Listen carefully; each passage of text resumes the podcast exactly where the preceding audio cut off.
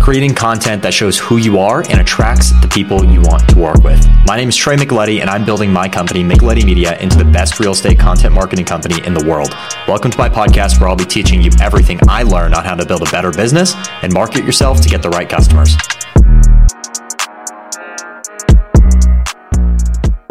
This is not something I'm just making up. These high level creators are doing long form content and splitting it in to short form content. It is a huge leverage point. And what is the commonality that you see between the two? One did podcasts that they then spliced into short form and they were doing the content at scale. They were posting five to seven times, and that was Ryan Pineda. Now we're going over to Leila Hormozi, and we're seeing that she does long form content and then clips it down into short form content. I think that some people are really good at short form, but for the majority, I think that doing this long form strategy is a huge leverage point for you in both your time and business relationships. And then talk about leverage to an even deeper level. You now have two different mediums in which you can create content or in which you can post content. You have long form for YouTube, Facebook, LinkedIn, and then you also have short form.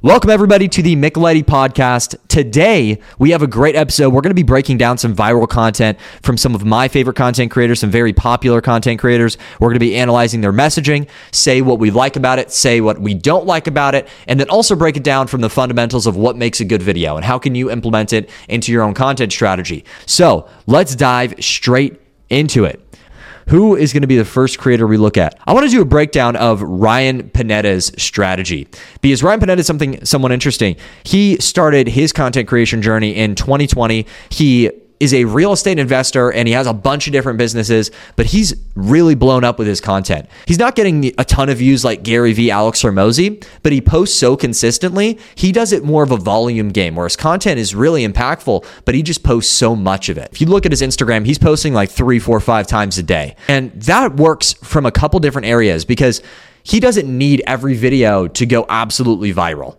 He doesn't need every video to go viral. He can get 100,000 views in a couple days just based on volume. A lot of people will say, "Oh, I'm going to go for I'm going to go for quality." And I think quality is very important, but he knows what quality is and then he produces it at scale. And that's when you start to get into the really impactful view counts, right? Because if he's posting every single day 3 to 4 times a day and he may not be getting 100,000 views on each video, but if he's getting 10,000 views per video, that's like 30 to 40,000 views to 50,000 views a day. That's crazy. That impact on your business is crazy. And not everybody is going to see every single one of your posts. So I really like the strategy of going at scale. But one thing I will say is before he went up to scale, he started off by mastering the quality of the content. He figured out what works. How can I get better? And as he got better, he then started to scale the content approach. So when we scroll through and we look at his content, you see a lot of podcast content. And I'm going to click on here so we can really get a better view of it. You see a lot of podcast content. This is a piece of podcast content. This is a piece of podcast content, podcast content, podcast content, podcast content, podcast content. He's got a ton of podcast content, and each one is getting between three and looks like 10,000 views. So when we look at how he's creating the content, he's following that Gary Vee content distribution method where he is doing the long form content from his podcast and then he's splicing the best clips from that and then posting it as content. So I really love that strategy because I think it helps you do a couple things. We're always talking about how to have content lead to real business results, right? One of the best ways to generate leads long term is to build strong referral partners, strong business development relationships, right? And I think that's what a podcast allows you to do. So he's leveraging his time by doing this podcast and that allows him to get multiple pieces of content within the span of an hour. But then the secondary the secondary piece of that is he's building relationship with his podcast guests. And i think that's something that's super underrated about doing content collaboration. When you bring people on your podcast and you give them access to your network but you also have this conversation for one to two hours with them, you're bringing them a lot of value. You're also building this strong relationship with them through that conversation, and they're more likely to refer with you or work with you. And in Ryan Pineda's case, he has a Pineda Capital business, right? And Pineda Capital essentially gets people's money or people can bring them deals. But on the money end, it takes people's money and he goes and he has his team look for these really great investment deals and he takes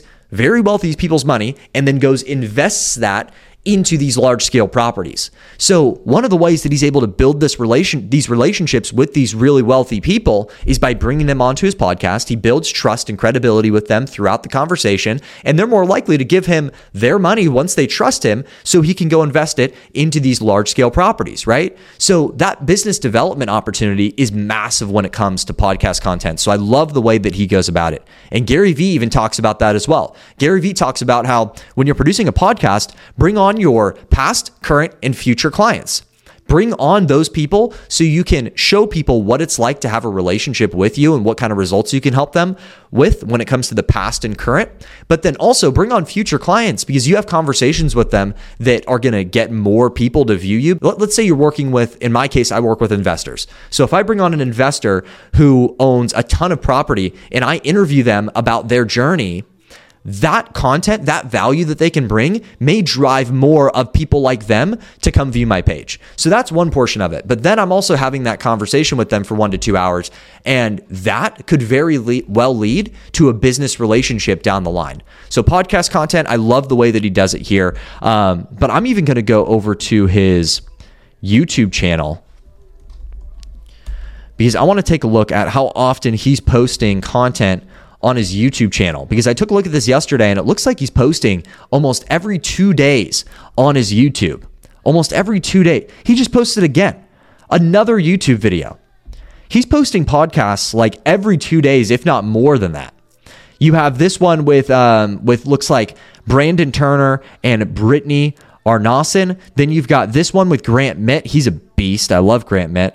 You've got this one with Grant Cardone. He's just Tim Grover. And that's the other thing. Once you produce podcasts over and over and over again, and you start to build up some credibility, it gives you access to higher impact individuals. Like he has Tim Grover on his podcast here. He's got Grant Mitt on his podcast here. The Grant Cardone, he's got some big, big fish here that can lead to some real business results down the line, whether it's through referrals or even just from him learning from them.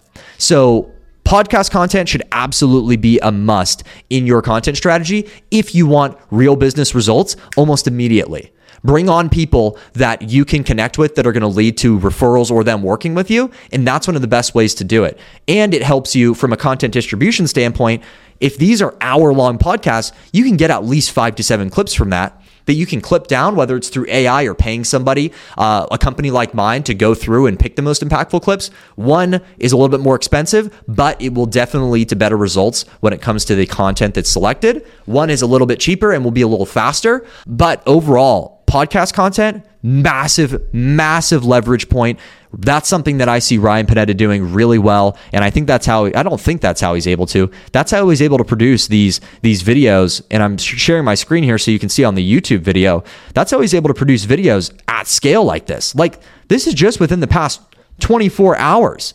I'm looking at content posted in the past 24 hours. That's one video, two video, three video, four video, five video, six video, seven videos in the past 24 hours is how much that he's posting. Seven videos. That's absolutely nuts. Even if he doesn't get 10,000 views on each and every video, look what he's getting. This one's 16,000, 9,000, 7,000, 7,000, 4, uh, 3,500, 2,000 just within 28 minutes. Like that at scale is so massive. So massive. You don't need to go viral on every video if you're producing quality in quantity. So, dude, absolutely massive. He's got to be getting millions of views every single month based on his strategy. So if I had to give one one takeaway from Ryan Pineda's content strategy, it would be to start a podcast, bring on people that you can build real business relationships with, have that hour to 2 hour conversation, and then take that longer piece of content, post it to YouTube, and then splice it down into five to seven really impactful clips. And then if you have the capacity, once you get really good at it, start off with picking up out the most impactful clips out of that one to two hour conversation, probably like two to three, because you're not going to be great at the podcast to start. But once you get better, start picking up five to seven clips per pod. And now you can post two to three to four to five times a day. So, Ryan Pineda's content strategy, that is my breakdown. Podcast into short form, and then start off with quality. And then eventually, once you get really good at quality, now you can start spreading into quantity. That is my breakdown of Ryan Pineda's content strategy. You know what? Do me a favor. If you're having a great day today, if you're not having a bad day, you're having a great day, drop it down in the chat. Drop it down in the chat. Just say, can't have a bad day in the chat. That's what we need. All right. We're going to keep moving. We're going to keep moving and grooving and booming and booming. Here we go. Next person that I want to analyze here, let's go to Leila Hormozi. All right, next up, we have Leila Hormozi. We're going to be diving into her content strategy, seeing what kind of content she posts, how she posts the content, how is she creating the content in general, and how can we pull some information from that to implement it into our own strategy. Leila Hormozi. Just a quick breakdown of her. She's the wife of Alex Hormozi, CEO of acquisition.com, an absolute badass. I love her content.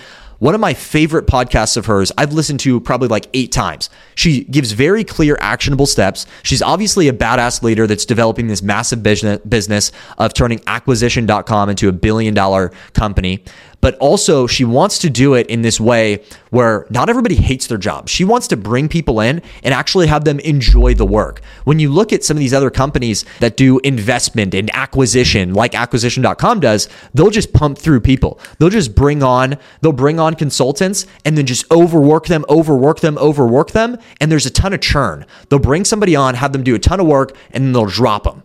And that's not the way that she wants to build her business. She wants to build her business with a great company culture where people love to come to work and they are able to make massive impact and she retains them for a long time. And I love that mission. So we're going to break down her content strategy, see what kind of things she's doing, and we're going to break down what can we implement. Thank you everybody for joining on the Instagram live. I appreciate you guys being on here. If you guys have any questions, once again, Drop it in the chat below. We're about to break down Leila Hormozi's content strategy. We're about to break it down for you guys. Okay. First things first, let's take a look at what kind of short form content that she's posting, and then we'll start taking a look at what kind of long form content she's posting to see if there's any collaboration there. One of my favorite ways to create content, like I've said earlier in the video, is producing long form, breaking that down into short form. So let's see if she follows that strategy or if she's more of a short form wizard. Let's take a look handling different opinions. Looks like there's a lot of direct to camera stuff here, actually, which I find interesting because gen- generally speaking, direct to camera takes a lot more effort because long form content, you can go for a really long time and kind of just cover a lot of different topics and then clip out the most impactful pieces. But when it comes to short form content, you really have to be precise over what words you're using and you have to be very quick and to the point. So I find it interesting that she does quite a bit of direct to camera stuff. So I wonder if her direct to camera stuff is actually long form that this, that she then pieces down into the short form still. Um, generally speaking, you see a lot of short form content that's talking to direct to camera that's just produced for short form, but sometimes people are good enough to be able to do long form direct to camera and then clip it down into short form direct to camera. What a lot of people will do when it comes to doing long form into short form is they'll do some sort of interview, they'll do some sort of breakdown, kind of like this, where you're not just hitting point after point after point. You're more so giving a preview into a conversation. So, um, really interesting. We're going to take a look at some of her content. One second. And that's okay. Just don't hide it. What's new for us is like the brand presence. I am used to being more decisive in a business, and I feel like for the last couple. Okay, so this one was definitely. So this one right here that we just watched was definitely from a vlog that they recorded. I definitely feel like this was from a vlog they recorded. So I'm gonna I'm interested to see if this was a um, if this video was from that. So we'll verify that in a little bit. My head, which is like everything we do is being watched, which was like a new filter for me. I'm feeling like, well, if you do make the wrong decision, what does it look like? People are always watching. They're tweeting. They're like, cool, watch me fuck up. If we do, I'll own it because that's who I am. And so I just want to share that for you guys because I think I'm gonna fuck up. He's gonna fuck up. Y'all are all gonna fuck up, and that's okay. Just don't hide it. you know what I mean? You know what I love about this specific message? Leila Hormozi says, You're going to fuck up. I'm going to fuck up. He's going to fuck up. We're all going to fuck up. Just don't hide it. I love that message because when it comes to producing content on social media, you'll see a lot of people that do it and then stop doing it based on their mood and what's going on in real life. So you have people that produce content at scale when they are doing really well in business And then as soon as something bad happens, they'll just stop producing completely because they don't want to show the ugly side or they just don't have the energy and the bandwidth to be able to do it, right? And I think that her saying this of it's okay to fuck up and it's okay not to hide it it's so true. Once you start posting content on social media, you don't need to think that you need to be perfect because when you feel like you need to be perfect, that's that's when you put too much pressure around yourself and when you start to shut down and just not want to do anything. Nobody's perfect. Nobody will ever be perfect. All you need to do is bring like all it comes down to is bringing value. You have value to bring. Whether you're someone that just started in business or somebody that's been in business for a very long time. Whether you're a beginner or someone who has been in it for years and years and years, whether it's from skateboarding, business, um, f- making food. Everybody has some sort of value to bring. So don't create content just purely based on your emotional state and what's going on in your personal life. As soon as you do that, that's when you start to fail. That's when you start to put too much pressure and you start to not be consistent. And consistency is key. It's something I've struggled with, it's something I continue to struggle with. I built my business around helping people be consistent. So keep that consistency up. Don't let your emotions dictate your actions. That's the key. And even going a little deeper into what she's talking about here, not hiding the fuck ups. So many people want to seem perfect on social media. Be okay with sharing some of your some of your losses as well. Sometimes showing off the losses is just as impactful as showing off the wins. Saying, "Yeah, I fucked up on investments before. Yeah, I fucked up in this area. I fucked up in this area." And then here's how I got better from it that is almost just as impactful as saying, Yeah, I made a million dollars. Here's how I made a million dollars and lost a million dollars and what I did to let that never happen again. The fact that I showed that I lost it almost builds more credibility because I'm not showing you that I did it perfectly because that's almost unrealistic. It's almost unbelievable. And sometimes it can make people jealous. It can make people jealous a little bit too much right? Be, and then that might make them lose relatability with you. So be okay with showing off some of the losses. That is absolutely okay. So I love this message from Leila. And then talking about how she produced this content, it looks like in some it's in some sort of vlog. So I'm going to go to her YouTube channel and verify that really quick. All right. We're going to watch this video. I'm in the living room with all my friends. Everybody, including myself, is covered in mud. And my friend's car has like a ginormous dent in it my friend wakes up and finds a note in his pocket do not damage this tree. We hit a tree. We were like and then we got out of the car and it was a swamp. But i remember being like how did we survive? All right pausing this video here. Now when we go back to her instagram to leila hormozi's instagram you see this right here? Boom. Pause. Ask yourself the question. so feel emotional is there evidence to support how i feel is valid does that sound logical or is that a so they are actually taking the long form content direct to camera and then producing it into short form. Because when you look at here, she's wearing the same, she's literally wearing the exact same outfit.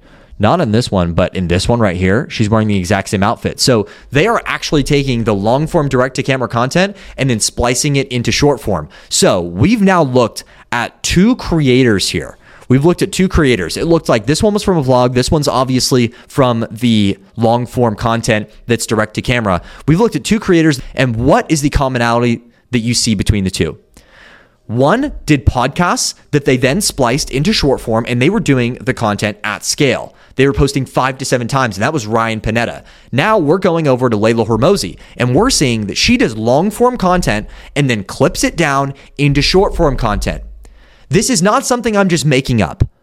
These high level creators are doing long form content and splitting it in to short form content. It is a huge leverage point. I think that some people are really good at short form, but for the majority, I think that doing this long form strategy is a huge leverage point for you in both your time and business relationships.